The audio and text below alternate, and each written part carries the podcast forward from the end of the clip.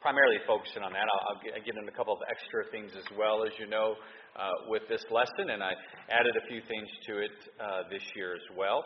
And uh, um, so we're, we're going to get into this, but it is fascinating. Many times people just, you, you just, I remember hearing it back, I don't know, when I was a teenager, that it was just simply a date established by the Catholic Church in honor of a pagan god, and I'll get into that, how all that came about in world history. Uh, um, but that is not how the date December 25th came about, and so we'll see that here here this evening. But anyhow, uh, Luke Luke chapter two. I'm just going to read one verse, and we'll pray, and uh, we'll we'll get into this. Let's see. Um, Luke chapter 2, verse number number 10 and 11. And the angel said unto them, Fear not, for behold, I bring you good tidings of great joy, which shall be to all people. For unto you was born this day in the city of David a Savior, which is Christ the Lord. Let's pray. Father in heaven, Lord, we certainly love you. And Lord, as we look at different things concerning your first coming to this earth, and Lord, the fact of your incredible, the virgin birth that took place, how 2,000 years ago you came to this world. Lord, I pray one, that this would encourage us in our faith, in your word, that it would strengthen us and draw us closer to you. And Lord, help us to remember you are truly what this season is all about. It is about you, about God becoming a man to save us from our sins. And Lord, we thank you for that. Lord, please bless tonight, control what I say, how I say it. Lord, I love you and I pray for your mercy and grace. I pray this in Christ's name. Amen. All right, so going all the way back to the book of Genesis, chapter 3, of the very first prophecy uh, of the coming of a Messiah. Genesis chapter 3 and verse 15. As soon as man fell in the garden, you had the promise of redemption to come, that God would straighten this out. And then as time went on, we have what's called progressive revelation. God gave more information about how this was going to look. Um, we had the prophecy in, in, Genesis chapter 49 that he'd be of the line of Judah. By this time, the nation, the, well, the family of Israel, I should say, is established by this time, not the nation of Israel, but the family of Abraham, Isaac, and then Jacob and his 12 sons is now established. And it was at that time that the Lord made it known that this Messiah, this coming Redeemer who would save his people, would come through the line of, of Judah. We see that taking, of course, being fulfilled uh, in Christ. We had the place of his birth talked about in Micah chapter 5 and verse 2. That would be Bethlehem. That is where Jesus Christ was, in fact, born. Um, he would be born of a virgin, Isaiah chapter 7, verse 14. Uh, many different prophecies around it. And so, what I like to do to start off to this is, is to get into the probability of Christ, one man, that being the Lord Jesus Christ, fulfilling these prophecies. What's the likelihood of it? We know when the Bible is, is consists of 66 different books. It's amazing how God did it. For instance, when we look at information like we're looking at today, nobody can question that somebody just put it together in like the year 200 AD. That one man just put this together, that it really wasn't divine revelation at all. That's why everything happens to match up. No, we're going to look at the Old Testament was was written. It, it, it, the copies were there. They existed well before Christ was ever born. So, what is the probability, the odds of somebody being able to fulfill uh, uh, these uh, prophecies concerning Christ? Here's some different odds in life in general. The odds that you will be struck by lightning is 1 in 700,000. The odds of you being killed by lightning is 1 in 2 million. The odds of you becoming president, 1 in 10 million a meteorite landing on your house, one in a really, really, really big number, like 180 trillion, I believe that would be, 10 to the 14th power. So all you mathematicians can, I think that's trillion. Um, and the odds that you will die. Anybody got a guess at that one? One in what? You're going to die. That's right. That's, that, that, that's going to take place. So again, this information here is coming out of a book called Science Speaks. That was the source of this uh, um, when I was putting this together. And, and he, he dove into a lot of these different areas within there. And so, what he did in his book, which I found fascinating, was he just looked at, altogether in the Bible, there's about 300 prophecies concerning Christ. And all those, uh, the total list of those concerning his first coming, I can't remember the exact number, but Christ fulfilled every single one of them, all of them. And what he does in his book, he doesn't take all of them, he only takes a small portion of those concerning this first coming. He takes eight. He looks at eight of the prophecies, and then what he does is he uses basically a statistician method to develop what are the odds of one man fulfilling just these eight, not all the rest. And he fulfilled all the rest. But he looks at just eight to give us the odds of that taking place. And it was fascinating, of course, how he did it and what the number actually comes out to. So the prophecies that he looked at would be Christ born in Bethlehem, Micah 5 2, fulfilled in Matthew chapter 2. Christ was, in fact, born in Bethlehem. He looked at the, at the prophecy of Malachi chapter 3 that there would be a forerunner before the Messiah would come, that being John the Baptist. We see that fulfilled, of course, in John the Baptist in the Gospels, Mark chapter 1. He looked at the prophecy concerning Christ while he was on the earth as far as him entering Jerusalem riding on a donkey. That's Zechariah chapter 9 and verse 9, being fulfilled in Matthew 21. He looked at the prophecy in Psalm chapter 41 of being betrayed by a friend and that, and that uh, of course, Judas fulfilling that. By the way, the odds of being, at that time, being born in Bethlehem, 1 in 280,000. The odds of a forerunner for Christ was 1 in a 1,000. The odds of riding in a, in a donkey in Jerusalem was 1 in a 100. The odds of being betrayed by a friend, 1 in a 1,000. Uh, and then also the prophecy in Zechariah 11:12 of Christ to be betrayed for 30 pieces of silver. And of course, we know that took place. Judas sold out for 30 pieces of silver, Matthew chapter 26. So, Zechariah chapter 11 is the prophecy fulfilled in Matthew chapter 6. That too is one in a thousand. Um, the, the fact that the pieces of silver was prophesied to buy a potter's field, Zechariah 11, verse 13. We see that taking place in Matthew chapter 27. That's what the silver was used for. That is one in a hundred thousand that that would take place. Um, the fact that Christ kept silent, although innocent, in his trial. Isaiah 53, verse 7. We see that taking place Mark chapter 14 during the trial of Jesus Christ. The fact of his crucifixion was also the eighth one that he looked at, Psalm chapter 22, verse 16. And of course, in all the Gospels, we see Christ was in fact crucified. And the likelihood of that was 1 in 10,000. That's because Rome was crucifying a lot of people at that time, even, even in Jerusalem.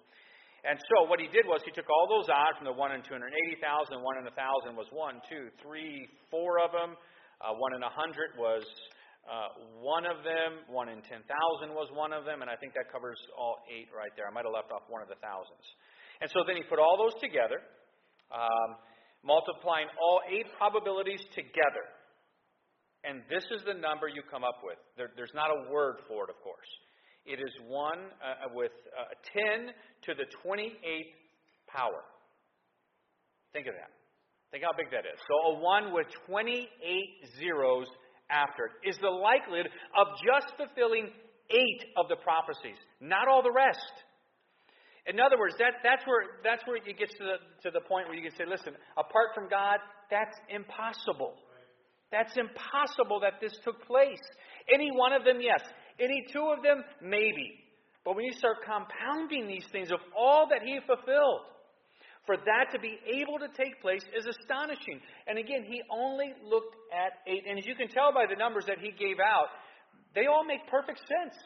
If you were to sit down and figure out, okay, well, out of all the people that traveled in Jerusalem, how often of those would somebody be on a donkey? Well, in Jewish writings, you know, which was what he studied, it came out about every hundred. So one in a hundred. That's the likelihood that that would take place.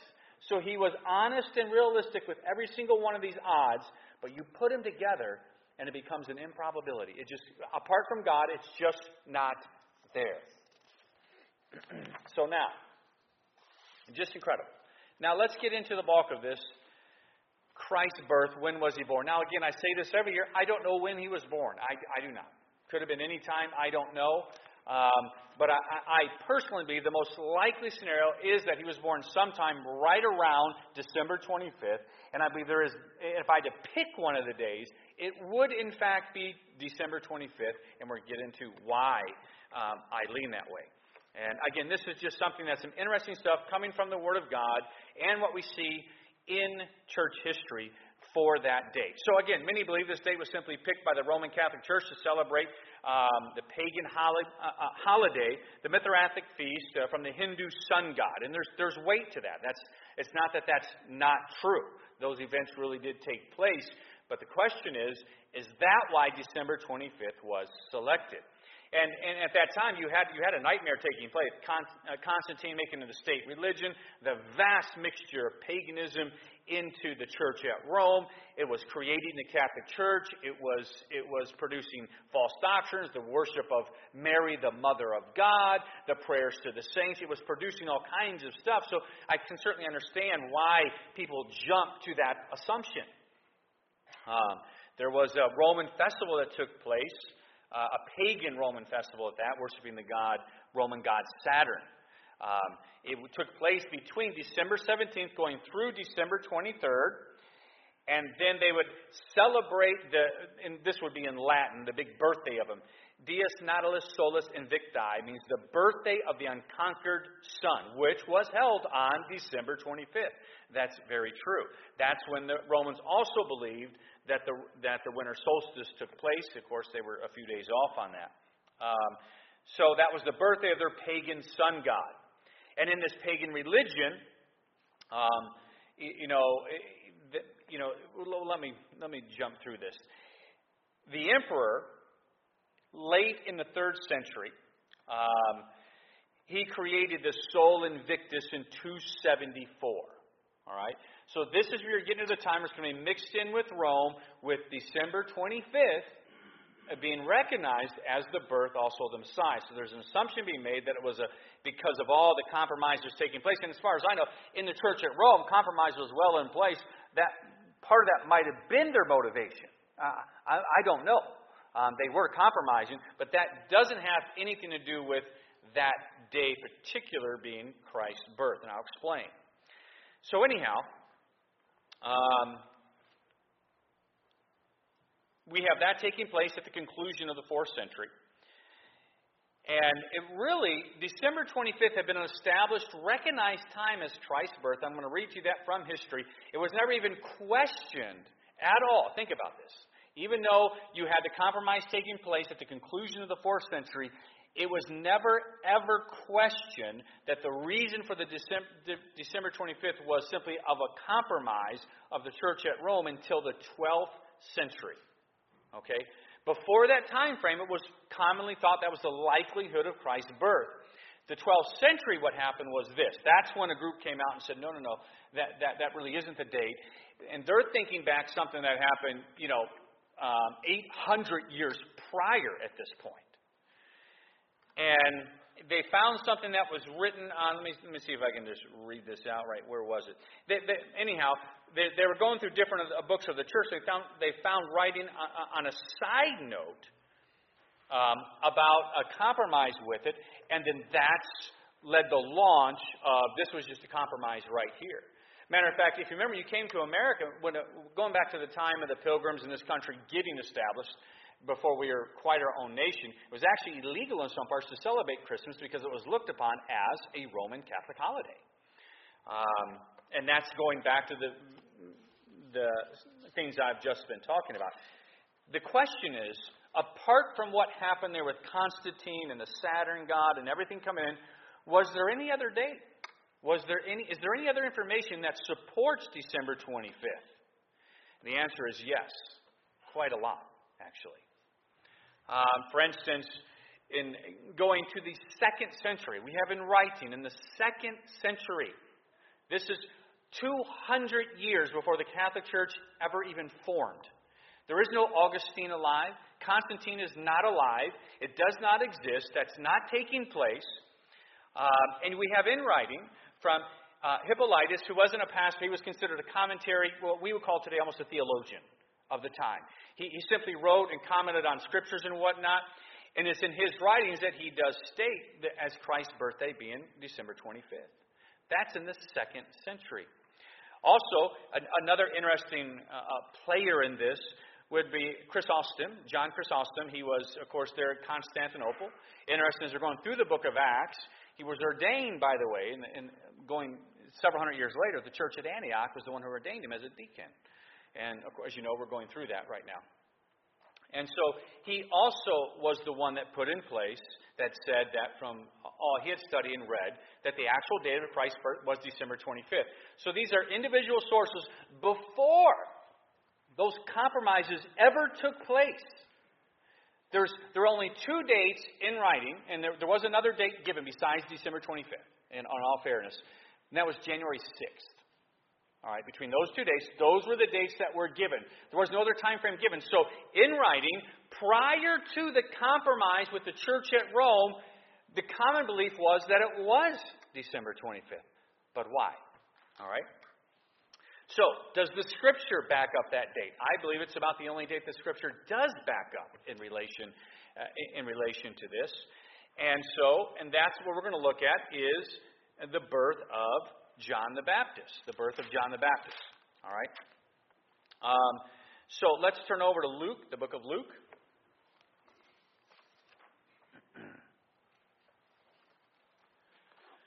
Now, when we're looking at this, we have to consider the Hebrew calendar. The Hebrew religious year, the first month of the year in the Hebrew calendar is the month Nisan. The Hebrew calendar has 354 days instead of 365 days. All this will come into play. So their calendar does not exactly line up with the one we use, but it's, it's, it's close. Um, the Hebrew month Nisan would correspond to our mid March to mid April. All right? So that would be their January, if you will. It's in that month, of course, as you know, they celebrate Passover, it, the deliverance from Egypt, and, and whatnot. That's when that takes place. So their first month is Nisan, which goes from mid March to mid April. Now, uh, actually, before I read, let's go ahead and go over to 1 Chronicles 24. 1 Chronicles chapter 24.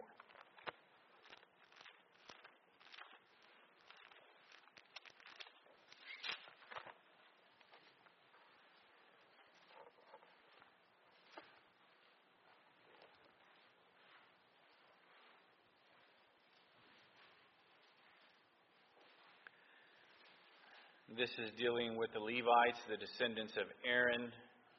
Verse 5 says this Thus were divided by lot of the family of Aaron, one sort with another, for the governors of the sanctuary and governors of the house of God were of the same sons of Eleazar and of the sons of, of Ithamar. So they're, they're dividing by lot. It's going to be in groups of 24. The sons of Aaron for work is what's taking place here. And uh, each group of these priests would serve according to a set schedule that was drawn up. The schedule was done at this time by King David by casting lots. So they're taking the family of the priests, the Levites, and they're dividing them up into these 24 groups and establishing a time frame when they would have to come to the temple and work. That's what's being done here. Um, tabernacle and thus temple. So, um, and that takes place in verse 7. You can see all the way down to verse number 18. The first lot came unto, and it gives the family line. All right, third lot. So each of those each of those family knew exactly when was their time to head uh, to the temple and work. All right, that's being established in First Chronicles chapter 24. All right, so the system that David set in place here, you know, correlated all these groups, these courses of priests, to the months. The same pattern was followed for military life, by the way. The Chronicles gets into that in First Chronicles chapter 27. So now what's interesting is verse 10. Verse 10 has to do with what ties in sort of to it ties in really directly to the birth of Christ. The seventh to Hakkoz and the eighth to Abijah. Okay? The eighth to Abijah. Now go back to Luke chapter 1. Now go back to Luke chapter 1. So Abijah is of the eighth course. We go to Luke, and this is what we find.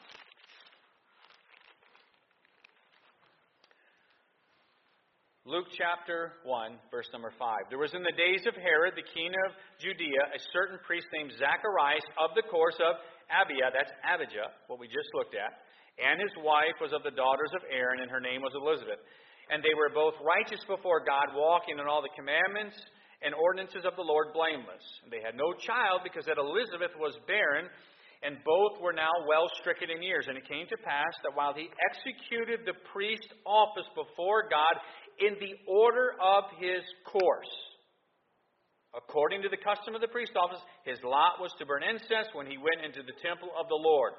And whole multitude of the people were praying without at the same time of incense, and there appeared unto him an angel of the Lord standing in the right side of the altar of, uh, of incense. And, and we know what takes place from there.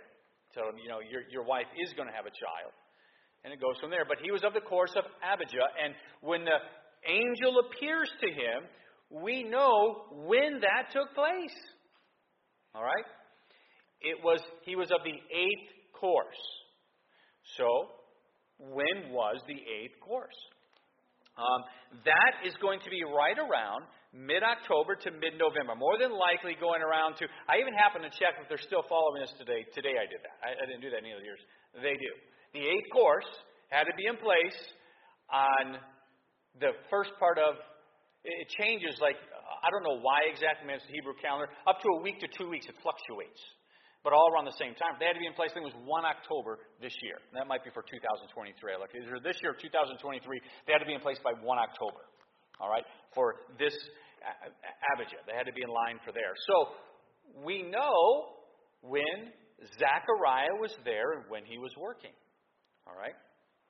Um, and so, again, he would have been in place around then. He was fulfilling, the Bible says, his normal course of duty when Gabriel appeared unto him and said that Elizabeth was going to have a son. So he would have completed his service somewhere between the middle to end of October. They would usually serve about a week to two weeks. A week would be common, you got travel time and whatnot. So the Bible tells us that he stayed and completed his normal duties. He just didn't take off. He finished his course. He just didn't leave after this. He finished his course and he returned home. Um, we see, if you read on throughout, we won't hear for time, but if you read on, the angel appears to him, he, he, and as soon as he finished it, he left and he goes home. So it was shortly after his return that Elizabeth conceived, as promised by the angel. And so, most likely, the date, therefore, for the conception of John the Baptist would be as soon as John got home.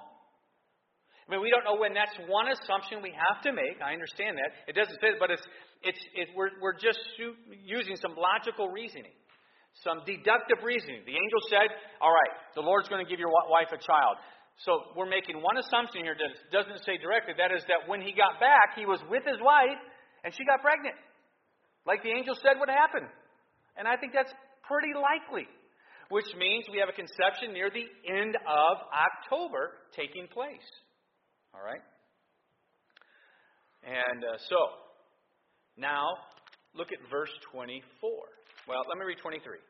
And it came to pass, as soon as the days of his, of his ministration were accomplished, he departed to his own house. That's talking about Zacharias. He went home. He finished his work. He goes home. And after those days, his wife Elizabeth conceived.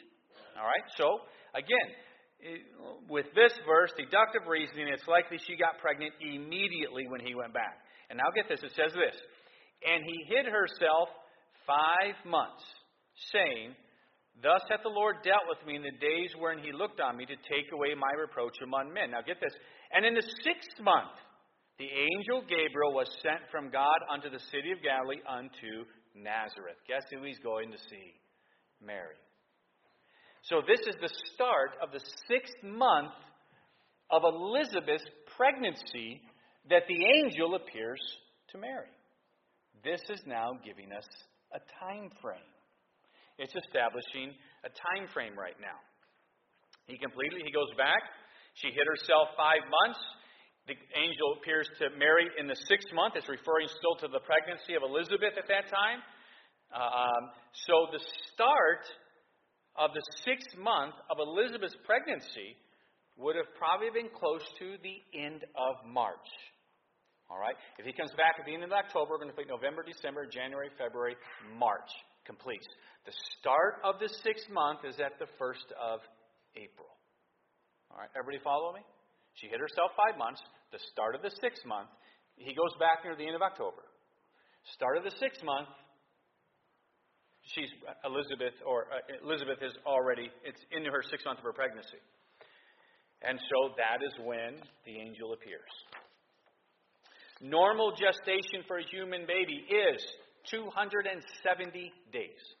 270 days is normal gestation for a human baby. So, the start of the sixth month, let's say that was March 31st.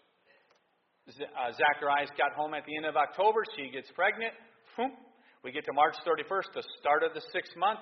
270 days from March 31st happens to be December 25th. December 25th. Now, is there any other support for this? But you're beginning to see why it was also in history prior to all the compromise in the church at Rome being demolished by paganism. Yeah. Let's talk about the fact of the shepherds in the field. The shepherds in the field at night. All right, which wouldn't necessarily be common. All right. Um, so let's let's talk about this. So it, uh, um, in Stormer's book, when he got into this, he actually did several different inter- interviews with it. I did some of my own research that'll come out here in, in just a little bit as well. Um, uh, uh let's see. He was trying to confirm the timing of the uh, uh, of, of when the sheep would, would have their young. And at this time, especially Israel, they would become pregnant in July, just after the summer solstice was when it would take place. The normal gestation period for a lamb is just over five months.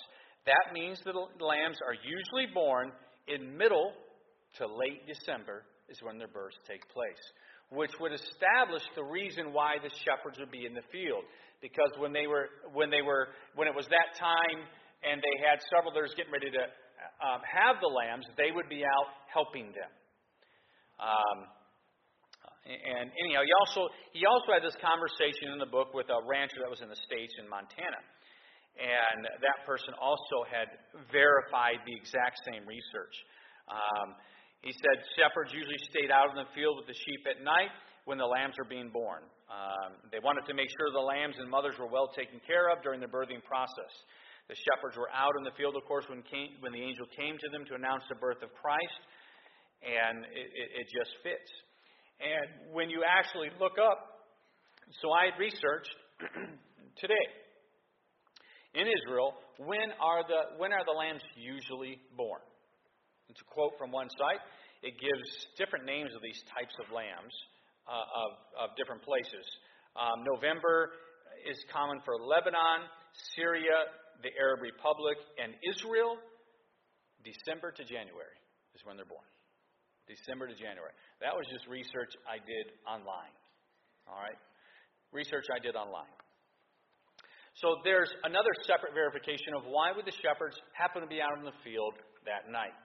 Um, and uh, so two different times. Um, it's also, I think, the fact that December, I think it's also interesting that God would pick that time. And, think about it. In, one way, I, this isn't in the book, it just makes sense to me. The Lord would pick that time, being it's the darkest time of the year to send the light of the world. I mean, it's the darkest time of the year. I, I just, I, I think that's a, you can see the Lord doing something like that. Um, and, uh, Again, some, some, they just forget where Israel is. I've heard the argument uh, also given uh, years ago that, that they would not have been outside because it would have been cold out. It's December. They're not in Alaska. They're not in Montana. They're not in Michigan. They're not in North Dakota. They're not in Indiana. They're in Israel. If you look up the average temperature for Israel in December, it's not cold the average temperature in December for the nation of Israel is 60 degrees. 60, not 20. So they'd have been so cold out there, wouldn't it? No, no, they would be out there. So anyhow, a, a lot of different interesting things that really do does point to the fact that De- December 25th is a very possible date, and that if we were to look at it, and, know, and there's there's, and I think the fact that the the shepherds support that. Now, they would have two courses when they would go.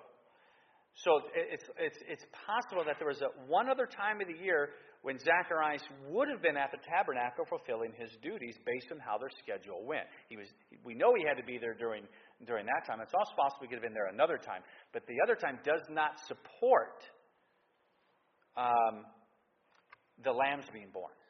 The lambs being born at that time. So, anyhow, Every now and then we just read things, we come to a conclusion because we read it, we heard it preached without actually substantiating what's behind it. All right? And December 25th is one of those. Um, there actually is merit to that date. Another thing before we close out here, I, I like to bring up, I started bringing up this up last year, I'll bring it up again, and that is the origin of the Christmas tree. Um, I'm sure we've heard it preached, and if you hold to that, I'm not against you. That, that that's your prerogative on this. Um, but uh, I, have heard it taught and whatnot. The origin of the Christmas tree is pagan in nature. They'll use, of course, they'll go go back into the book of uh, Isaiah there and substantiate it, where the, with the pagan idolatry of the trees and the decorating that takes place, and and so they see that with what takes place, and so the associated made it was just a pagan custom. That's simply not true of the history of the Christmas tree. It's just not true. That you're jumping to a conclusion that isn't true in history. We know when it started and why it started, and it had nothing to do with paganism at all. Nothing.